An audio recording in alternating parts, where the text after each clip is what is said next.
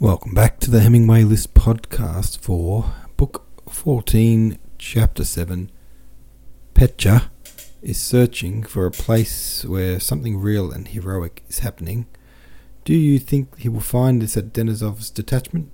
And would you agree with him on that? With what we've seen in this chapter of Petya, do you think he will be a good addition in this partisan war?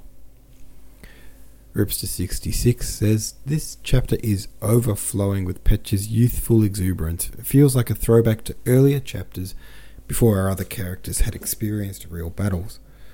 The problem with searching for heroism in war is that it doesn't really become clear until after the moment. Petya's searching for the right circumstances for valour is rather fruitless and naive. Petya seems to have more in common with the French prisoner than the Russian comrade he is so desperately trying to impress. He's also not so great at following orders. I feel like the ground is being laid for him to make some grave errors ahead. I just hope he survives to learn from them. You don't get filled with confidence, do you, by Petya? Even like Nikolai, you know, it's funny how you say, um, yeah, we don't recognize a heroic moment until after it. And Nikolai had some heroic moments early on, but also they were just complete flukes where he wasn't really being heroic at all. He just happened to stumble and nearly die and really did nothing useful in the actual war effort. Um, and I, th- I reckon Petya sees these commendations his older brother has and thinks he's, he can do it as well. But really, his older brother didn't do anything. And furthermore, Petya just doesn't seem to have quite as much, I don't know, confidence as Nikolai. He's too kind of bashful, isn't he? I've got no reason to believe that he could win a fight. You know, he just seems like a little kid still.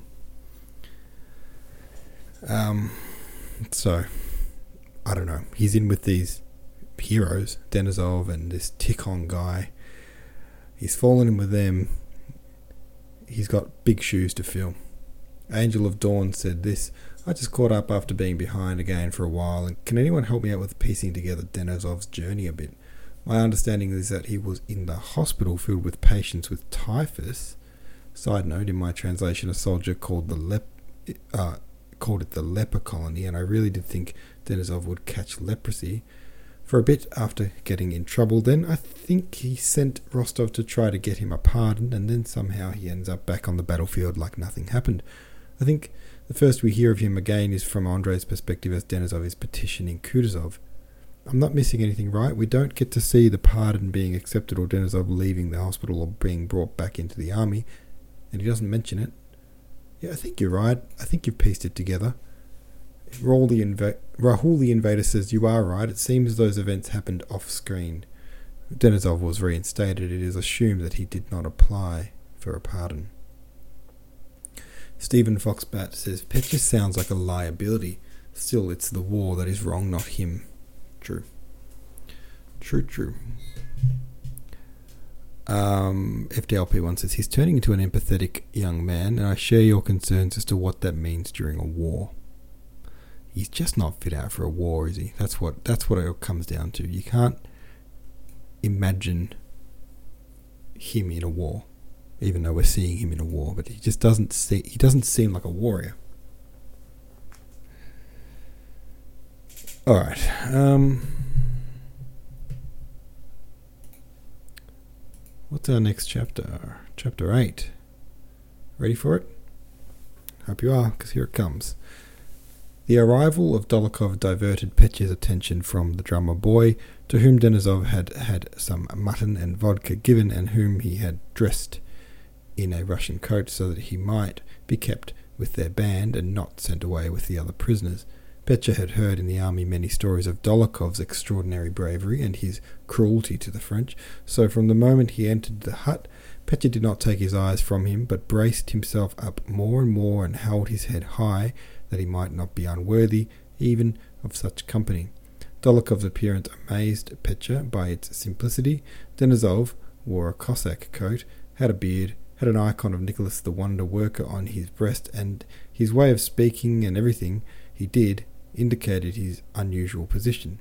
But Dolokhov, who in Moscow had worn a Persian costume, had now the appearance of a most correct officer of the guards.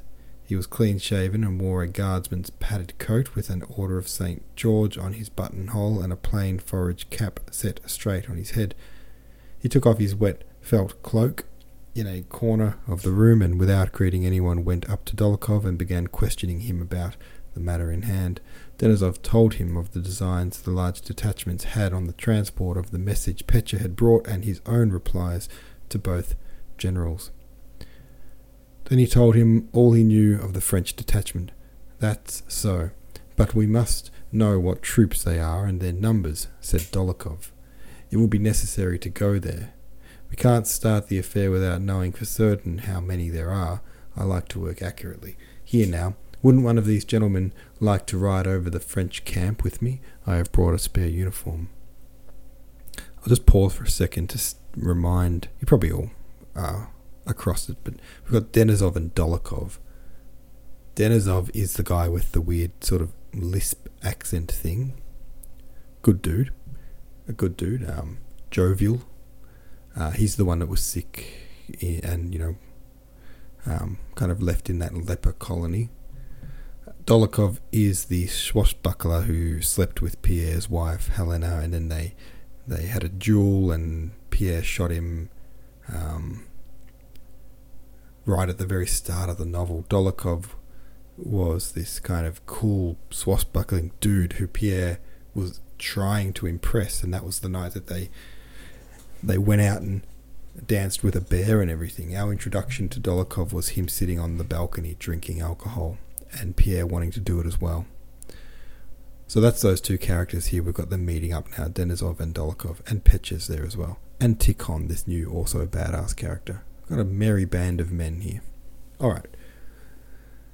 Um, there's no need for you to go at all, said Denisov, addressing Dolokhov, and as for him, I won't let him go on in any account. I like that, exclaimed Petya. Petya. Why shouldn't I go? Because it's useless. Well, you must excuse me, because because I shall go, and that's all. You'll take me, won't you? he said, turning to Dolokhov.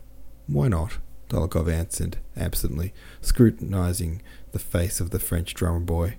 Have you had that youngster with you long? he asked Denisov. He was taken today, but he knows nothing. I'm keeping him with me. Yes, and where do you put the others? inquired Dolokhov. Where? I send them away and take a sleep for them shouted Denisov, suddenly flushing, and I say boldly that I have not a single man's life on my conscience. Would it be difficult for you to send thirty or three hundred men to town under escort instead of staining, I may speak bluntly, staining the honour of a soldier? That kind of amiable talk would be suitable from this young count of sixteen, said Dolokhov, with cold irony, but it's time for you to drop it.